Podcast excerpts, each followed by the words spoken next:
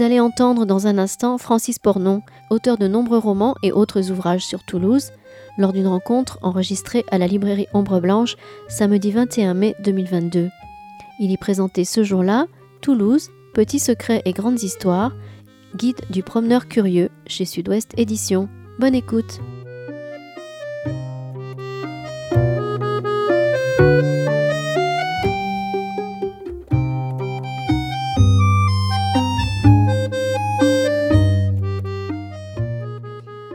Ben, je voulais juste un tout petit mot pour remercier Francis Pornon d'accepter de, venir dans notre librairie autour de cette balade que nous allons faire dans les petits secrets, grandes histoires de Toulouse aux éditions Sud-Ouest. Je, voudrais remercier parce que nous avons l'éditrice ici présente. merci à vous. Francis, ben, je vous laisse la parole pour présenter peut-être vos accompagnateurs durant cette, petite heure, une heure et demie de présentation. Merci. Vous m'entendez?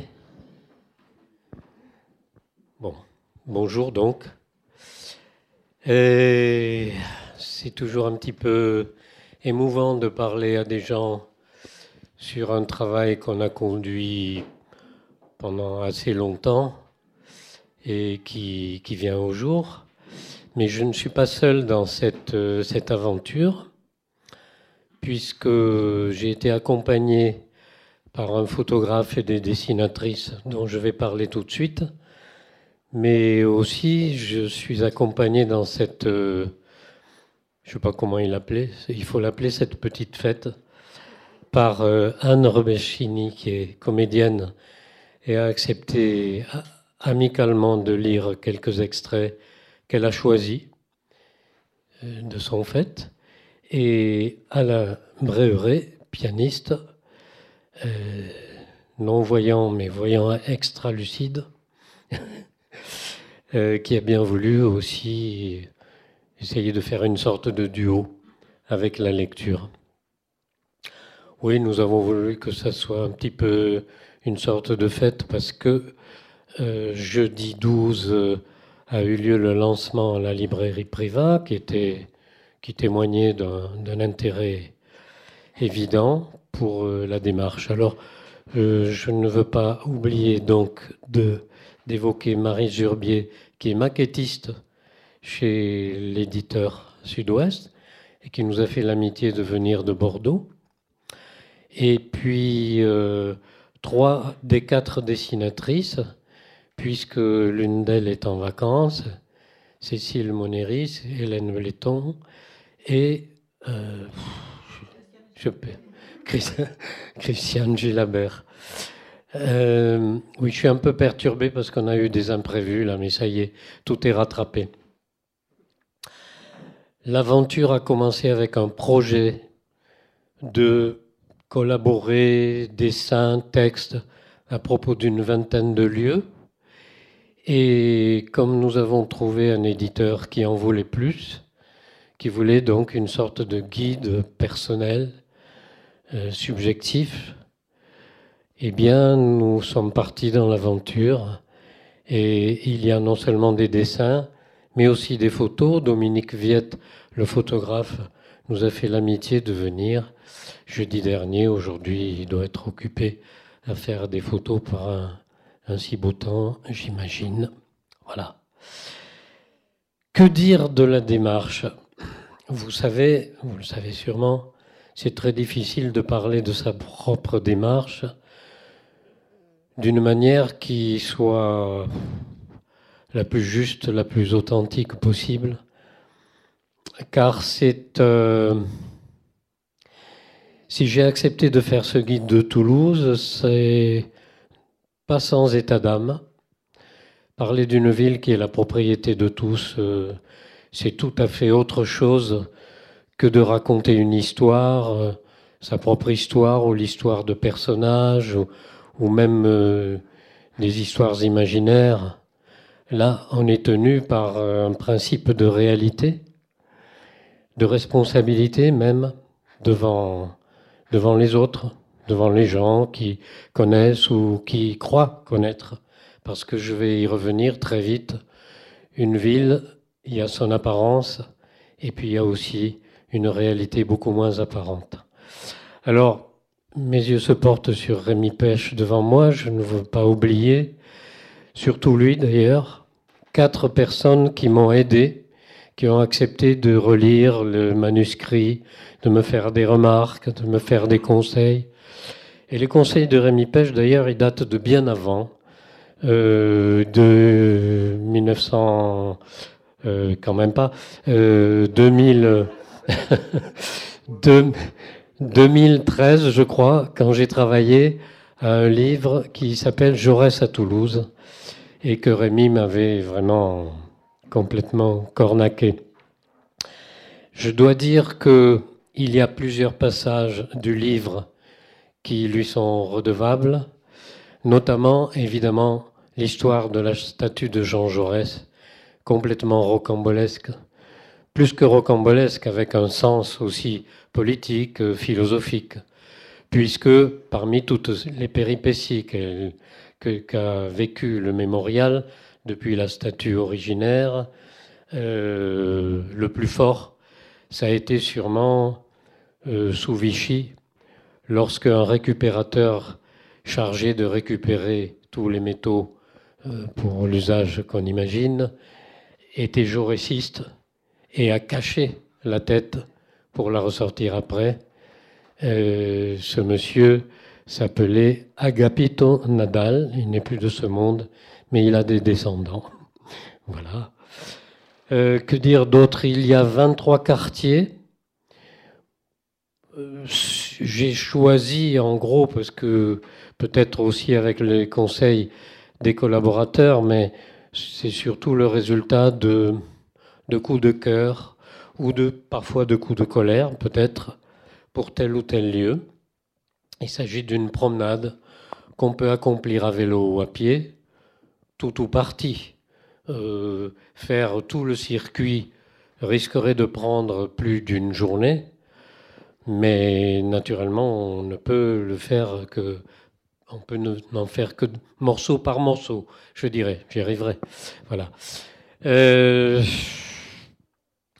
l'éditrice qui était venue, euh, Marie Cardino, jeudi dernier à Privat, a dit que non seulement que j'avais bien fait ce qu'elle attendait, mais presque au-delà, elle a dit qu'elle me trouvait habité par le sujet.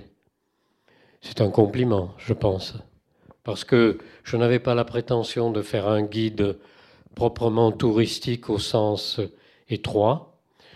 Euh, je n'avais pas la prétention de ne faire que évoquer l'architecture ou l'urbanisme, mais aussi tout ce que représente une ville de passé, forcément, et qu'il fait son présent tel qu'il est là maintenant. Voilà. Euh, l'avenir, euh, même s'il est très, très, très préoccupant aujourd'hui, il n'est pas trop à m'apporter, hélas. Et je me demande bien si quelqu'un parmi nous ou ailleurs le domine d'ailleurs, l'avenir. Mais enfin, euh, ça fait partie, ça fait partie de, comment dirais-je, du paquet, du paquet cadeau. Écoutez, je vais bientôt m'arrêter. Je voudrais quand même juste évoquer peut-être euh, un ou deux petits secrets, puisque on a dit que euh, on attendait que je livre des secrets. La plupart du temps, je n'ai rien inventé.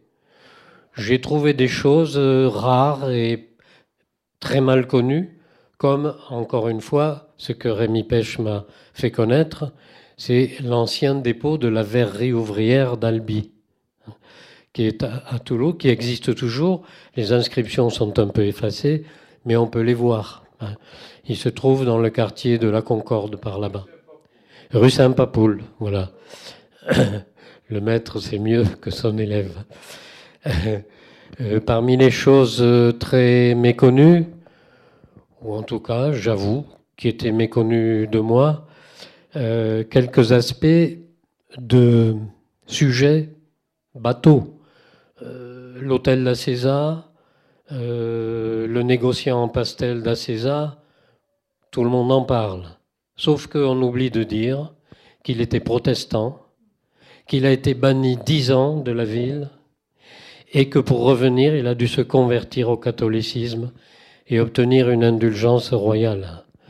Donc, euh, voyez, il y a des choses comme ça qui sont intéressantes. Alors, il y a des trucs plus marrants, comme euh, la rue de l'homme armé, euh, qui s'appelle quelquefois la rue du sauvage ou du salvace en occitan. quand on le voit avec un appendice qui s'élève jusqu'au-dessus de sa tête, moi je penche plutôt pour l'aspect de l'arme, je pense. Mais enfin, euh, quelquefois on l'appelle plutôt la rue du sauvage parce qu'il y avait une auberge ainsi nommée, etc.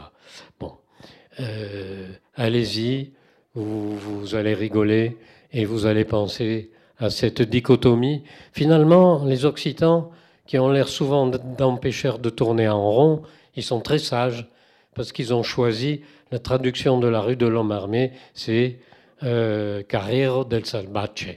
Voilà. Bref, euh, je ne vais pas vous tenir euh, des heures durant, mais plutôt peut-être euh, laisser la place à des questions, réponses si vous le souhaitez. N'oubliez pas que à la fin, il y a un pot qui est organisé notamment par les, les dessinatrices et, et leurs entours. Et puis, naturellement, euh, je vais laisser, euh, avant les questions-réponses, la place à la lecture avec la musique.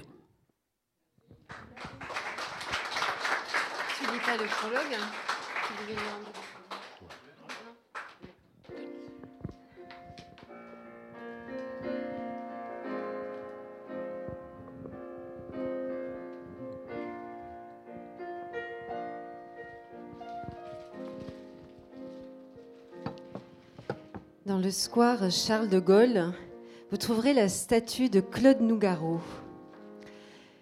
Le bronze de Sébastien Langlois fut créé avec la participation de centaines d'habitants qui ont aidé à façonner le moule. Les visiteurs peuvent laisser sur la main de métal de Claude Nougaro une luisante trace de sympathie, voire d'idolâtrie, pour cette personnalité toujours très populaire. Né à Toulouse, auteur, compositeur et interprète, il était le fils d'un chanteur d'opéra. Élevé par ses grands-parents dans le quartier populaire des Minimes, il fut inspiré par le souvenir du carillon de l'église pour l'air du refrain de la chanson Au Toulouse. Il avait d'abord composé un chant triste. Ô Toulouse, mon Toulouse, toi qu'on nomme la ville rose, le rose me rend morose. Odette, sa deuxième femme, il en eut quatre, dont la dernière, Hélène, soutint un prix Claude Nougaro attribué par la région Occitanie à de jeunes écrivains.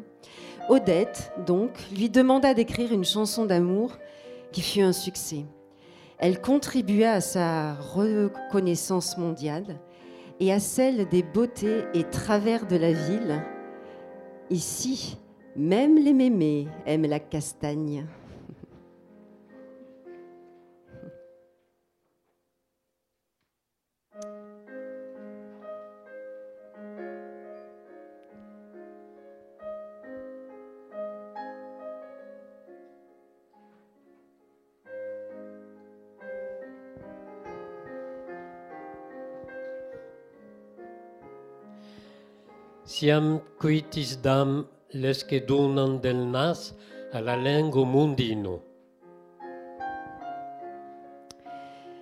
C'est de Pierre Goudouli et on arrive sur la place Wilson.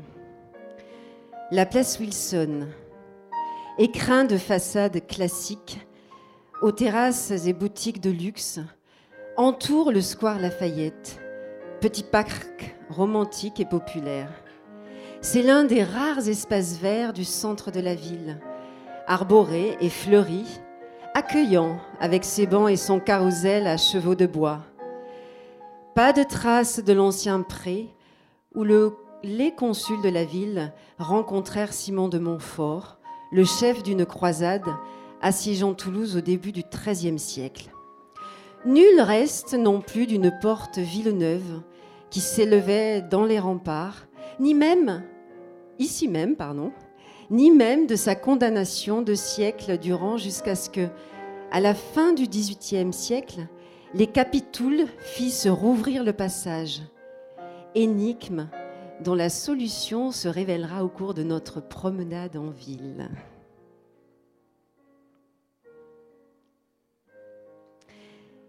Et vous allez trouver sur la place Wilson la statue de Goudouli. Au milieu de la fontaine, l'ensemble sculptural, énigmatique pour beaucoup, représente le poète occitan Pierre Goudouli. La sculpture fut réalisée en deux temps. Fin 19e par Falguière pour les personnages et début 20e pour le reste, dont une citation en version originale, l'Occitan. Mais qui était Pierre Goudouli? Surprise de découvrir l'existence d'un important poète occitan après la défense et illustration de la langue française des auteurs de la Pléiade.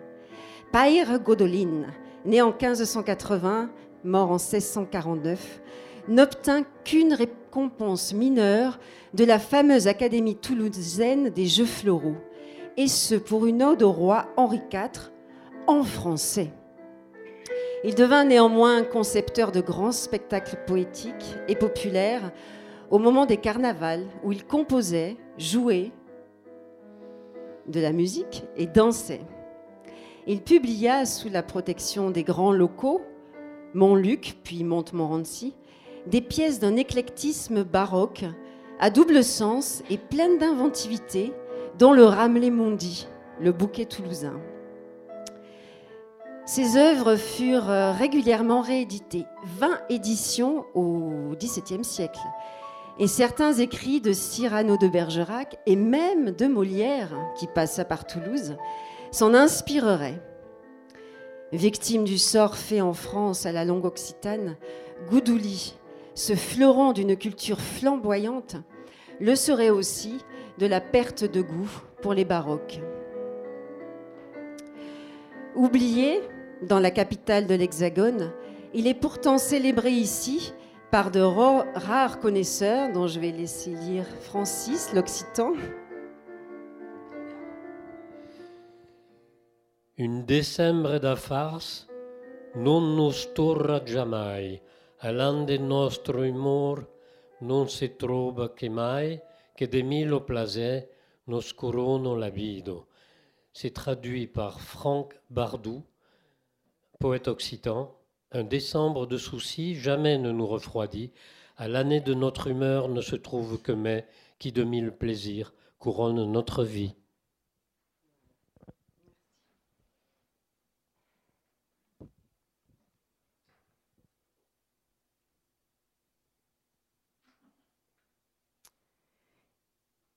tu veux commencer, Alain On est à la place Saint-Cernin.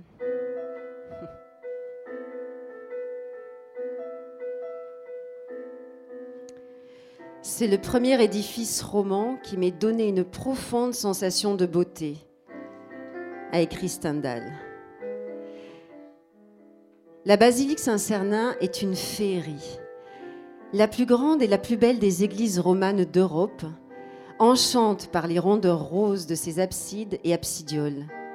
Joyau bâti par main corps de métier, c'est un sanctuaire aux voûtes dispensant l'asile et la félicité du recueillement ou le plaisir d'un concert de son grand orgue. En ces stalles se découvre la marque de l'intolérance naguère sous la forme d'un calvin prêchant à tête de porc. Lors de sa construction, au début du XIIIe siècle, les armées sudistes étaient écrasées par une croisade amurée. Parmi elles, la milice populaire qui défendait la ville, la civilisation occitane et aussi le droit de conviction. Le lieu contient des reliques, des reliques dites de Saint Saturnin et des sarcophages qui auraient contenu des corps de la famille comtale de Toulouse. Il comporte en outre des cartes de l'univers plat, selon l'archaïque conception récusée par Copernic et Galilée. Plus gentilles sont ici les célébrations de grands événements, dont les obsèques du chanteur Claude Nougaro, le carillon, ayant repris l'air de la chanson au Toulouse, tandis qu'un minibus la claironnait vers la Garonne, suivi de Kidam qui la fredonnait.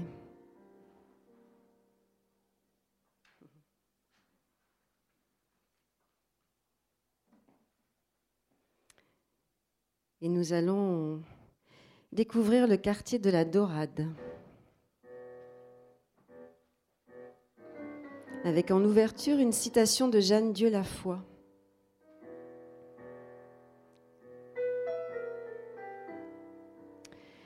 Le monde est un vrai pont. Achève de le passer, mesure, pèse tout ce qui se trouve sur ta route le mal partout environne le bien et le surpasse. Quartier précieux s'il en est, dans l'écrin du pont neuf et des quais de briques, face à l'Hôtel Dieu. Décor de teintes chocolat ou mandarine, suivant l'heure, il fait mentir le qualificatif de ville rose couramment décerné à Toulouse. Contesté d'ailleurs par l'écrivain Laurent Mauvignier. Je le cite, C'est surtout une ville orange qui a des teintes très particulières, parfois même violettes. À la fin du XVIIIe siècle, ces quais, initialement occupés par des jardins, un port et même un cimetière, furent aménagés d'un mur de soutènement par les États du Languedoc à l'instigation de l'archevêque de Toulouse, l'Homénie de Brienne. Sur ce quai de la Dorade, la brasserie des Beaux-Arts, ancien café Bellevue, a été durant des décennies le quartier général des étudiants des Beaux-Arts voisins. Elle aurait vu passer sur ses banquettes Ingres et Matisse. Entièrement restaurée, elle offre un décor belle époque, plus fréquenté maintenant par une clientèle aisée. Quant à l'église de la Dorade, son nom est un reste évident de l'occitan, Daurada. Après un temple romain, il y eut ici un édifice wisigothe recouvert d'or et autres matières brillantes. L'église, reconstruite fin 18e, affiche un pesant fronton sur colonne. Cet ensemble, qui n'éveille pas forcément l'admiration du passant, recèle une copie de Vierge noire et les cendres du poète Pierre Goudouli, transférées par les soins de l'Académie des Jeux Floraux. Et le long du quai règnent des terrasses souvent pleines, dont le Café des artistes. Des escaliers et un plan incliné, descendent vers la place de la Dorade, ancien petit port du fleuve mal navigable. Le lieu, voué jadis aux mariniers, pêcheurs de sable et lavandières, voire aux pescofis, pêcheurs, est actuellement une aire de jeu et de promenade prolongée par le débarcadère où la jeunesse se dort au soleil, à même le gazon ou les pierres. Jadis, des blanchisseuses officiaient sur les plates, bateaux lavoir, tandis que jusqu'au début du XXe siècle, des pêcheurs de sable pratiquaient leur activité sur la Garonne. Une boutique en cavité dans la muraille, comportant une devanture à fronton néoclassique, s'intitule à propos Les pêcheurs de sable, proposant consommation et casse-croûte devant des sièges et guéridons grâce à la fraîcheur de la cave. C'était autrefois un glacier, après avoir été une morgue pour les noyer. En continuant la balade, vous allez tomber sur le pont Neuf. Et ce pont Neuf est, en dépit de son nom, le plus vieux pont de la ville encore debout sur la Garonne, les autres ayant été emportés par les crues du fleuve. Il frappe par les ouvertures de ses flancs, dites dégueuloirs, ménagés dans ces piles afin de laisser passer une partie du flot lors des violentes crues du fleuve coléreux. Passer le pont sur ces amples trottoirs, à la vue du courant aux teintes mouvantes et des quais variant entre l'ocre et la mandarine, est un plaisir toujours renouvelé. Dire que ces quais échappèrent de peu un projet de voie express.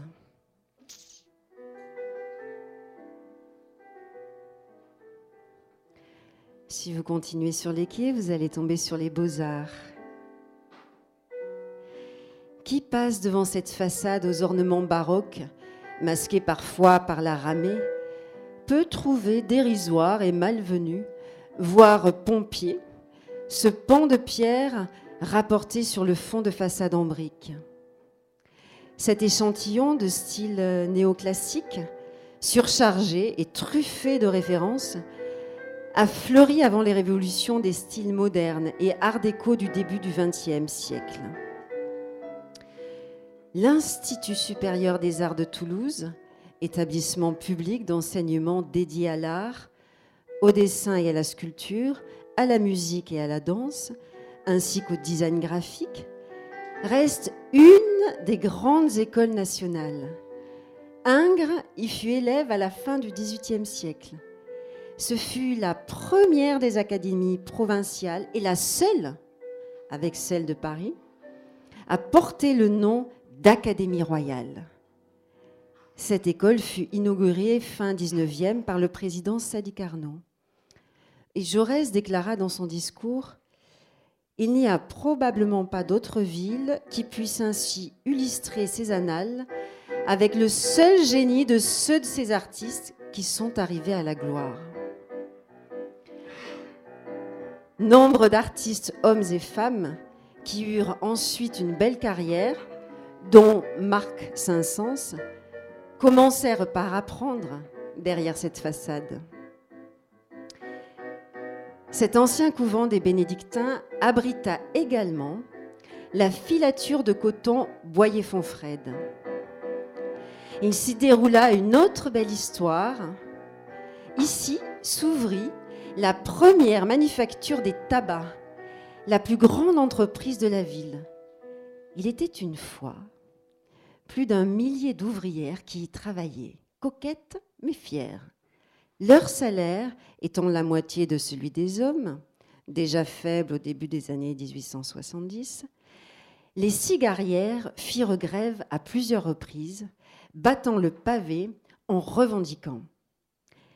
Les femmes se battirent avec une telle ténacité et une telle discipline que, selon Roland de Trempé, elles éveillaient la sympathie des Toulousains et forçaient l'attention des journalistes. Je cite C'est vraiment chose étrange de voir défiler ce régiment, en jupon et armé d'aiguilles à tricoter que les femmes font manœuvrer tout au long des rues. C'est un extrait de l'écho de la province, un journal catholique et conservateur. Des statues allégoriques de la peinture, la sculpture, la gravure et l'architecture vont orner la partie monumentale d'un palais des arts et des sciences industrielles, commandé par l'architecte Pierre Esquier. Mais estimés les rondeurs hiératiques, bas-reliefs aux femmes peu vêtues, à chair d'albâtre, évoquant la pâleur charnue des corps féminins d'antan, ne seraient pas seulement oublier les cigarières, ce serait encore ignorer que l'on se trouve sur le territoire ancestral des troubadours, dans un quartier où passèrent, vécurent et furent aimées les dames des poètes de l'amour, et aussi où chantèrent et aimèrent les troubaïrites, poétesses médiévales en occitan, comme Azalée de Porcaïrag, dont je laisse Francis dire l'occitan.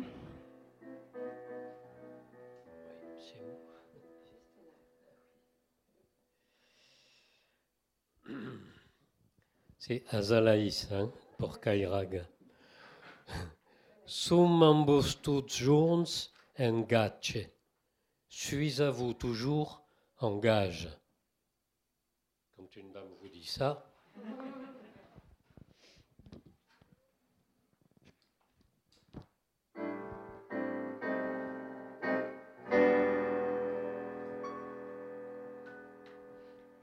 Nous arrivons au quartier des Jacobins avec une, une introduction de Saint Thomas. Je crains l'homme d'un seul livre.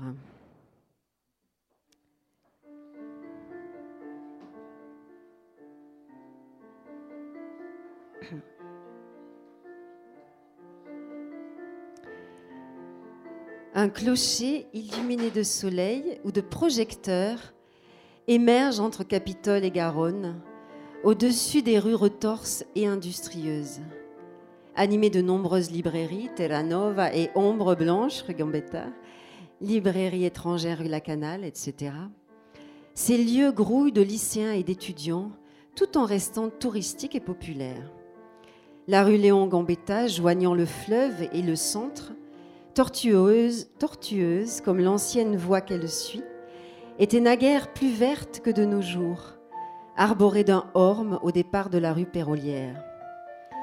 De nombreux orfèvres y tenaient boutique au Moyen Âge, où elle était nommée rue des Argentiers, lesquels avaient la charge de fabriquer les fleurs du concours des jeux floraux, profitant du travail des orpailleurs qui triaient les graviers et les sables orifères de l'Ariège et de la Garonne au port des Viviers, l'actuel port de la Dorade.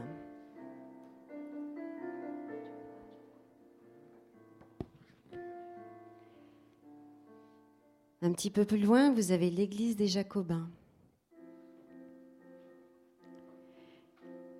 Et nous terminerons avec l'église des Jacobins.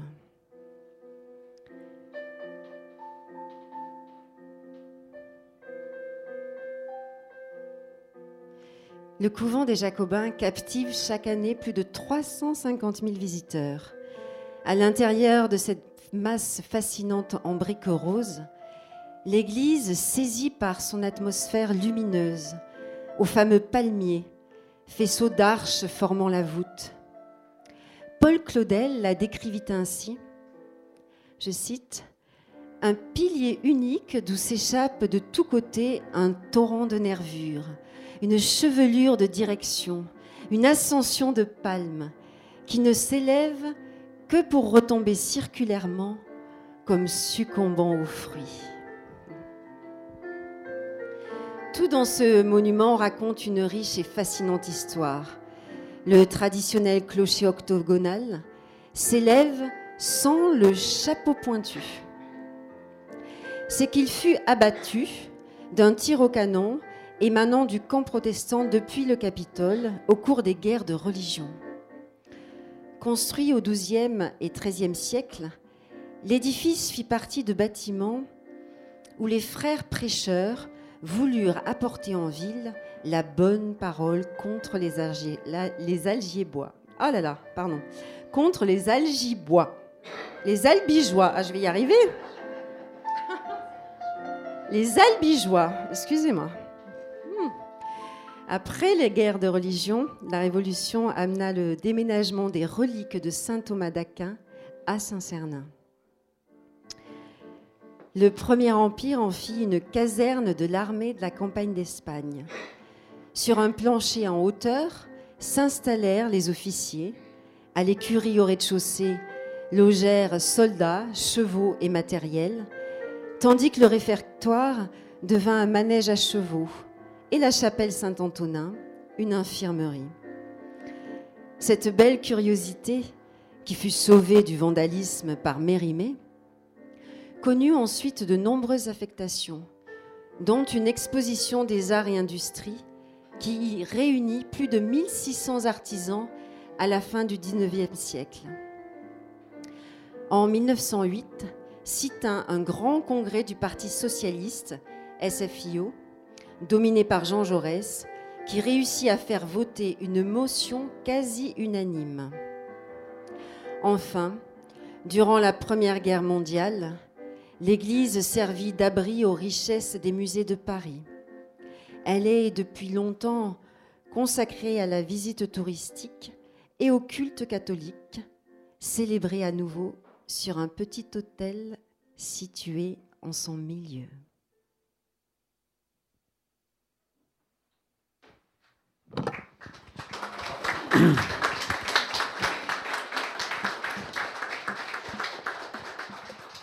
Merci, merci Anne et merci Alain. Avant de passer aux nourritures terrestres, euh, est-ce qu'il y a des questions Quelques questions euh, sur, euh, bah, sur ce qu'on veut, sur quelque chose qu'on aimerait demander ou faire remarquer? Je répète, je répète votre question. La question porte sur le travail. Comment euh, j'ai travaillé et en fonction de quoi ben, Je dois dire que la question est gênante parce que le tir était à rajuster à chaque fois. À chaque fois.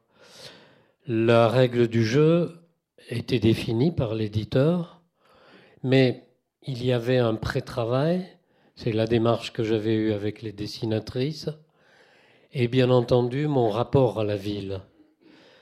Euh, j'ai quitté Toulouse 33 ans, j'ai compté, ça fait long, mais je suis quand même toulousain. Et, je me suis aperçu en faisant ce livre que je le suis, mais avec une sorte de rage et, et à la fois avec beaucoup d'amour. Ce qui n'empêche, euh, comme euh, dans un couple, on peut aimer quelqu'un et être conscient aussi de ses défauts, de ce qui peut être euh, même grave. J'avais aussi envie de ne pas passer sous silence les aspects terribles d'une ville. Il y en a dans toutes les villes, il y en a ici. Et ma foi, la promenade s'est faite à plusieurs reprises euh, le travail s'est fait de reprise en reprise, comme la balade de reprise en reprise. Combien de fois j'ai fait ce tour, ce circuit Peut-être euh, dix fois, vingt fois, je ne sais pas. Je l'ai fait avec les dessinatrices, avec le photographe, tout seul, X fois, avec un tel, un tel de mes conseillers. Et voilà, ça s'est fait de retouche en retouche. La, la dernière retouche, c'était avec euh, l'éditrice qui a fait son travail, ce qui aujourd'hui est très rare. La plupart des éditeurs ne sont, pour ainsi dire, que euh, des preneurs en charge d'un texte. Là, elle a fait son travail, elle m'a fait des remarques sur des choses qui lui paraissaient poser problème, et donc ça a été encore le dernier tour, si on veut, où je lui ai répondu. Par exemple, vous avez vu la fameuse énigme Place Wilson. Il a euh, le, guide dit il n'y a aucune trace de ou rien qui rappelle, pas de plaque, rien du tout, qui rappelle la fameuse porte Villeneuve, qui a pourtant été murée, fermée pendant deux siècles. Pourquoi? Eh bien parce que c'est la porte par laquelle ont été fichus dehors les protestants qui restaient après les massacres. Et ça n'a été rouvert que deux siècles après. Bon, c'est pas, c'est pas anodin ça. Voilà, ça fait partie des choses que j'avais envie de dire. Et l'éditrice m'a dit, c'est mou, pas trop gentil ça. Ben, j'ai dit oui, c'est pas gentil, c'est comme ça. Et elle a dit, ben d'accord. Mais quand même, peut-être pour euh, ne pas asséner ça, parce que c'est au début. Alors je me dis, oh là là, si les gens tombent là-dessus au début, euh, ça va les assommer. Donc j'ai mis une petite énigme et on, a la solution qu'après. Je viens de vous la livrer. Voilà. Euh, je ne sais pas si j'ai bien répondu, mais vous voyez, c'est comme un travail artistique. Quoi. Il est autant artistique que scientifique, c'est-à-dire que de retouche en retouche, de correction en correction, ça fait penser au fameux tableau, à la plutôt petit film où on voit Picasso refaire, et refaire et refaire et refaire par transparence. Bon, je suis pas Picasso, mais enfin, j'essaye d'être un peu acharné, euh, authentique. Voilà, il y a des retouches, X retouches. Maintenant, quand j'entends, je suis pas toujours satisfait. Je recorrigerai peut-être, on ne sait jamais s'il y a une autre édition, mais voilà, ça s'est fait comme ça. Euh, il y aura sûrement des sujets regrettés, oui. Là, j'en suis pas encore là. J'en suis à essayer de digérer le, la naissance. Je suis pas encore dans le dans le, la dépression postpartum. Ça va venir. S'il n'y a pas d'autres questions, nous allons vous inviter à boire et à avec des petits amuse-gueules. Merci en tout cas à tout le monde d'être venu.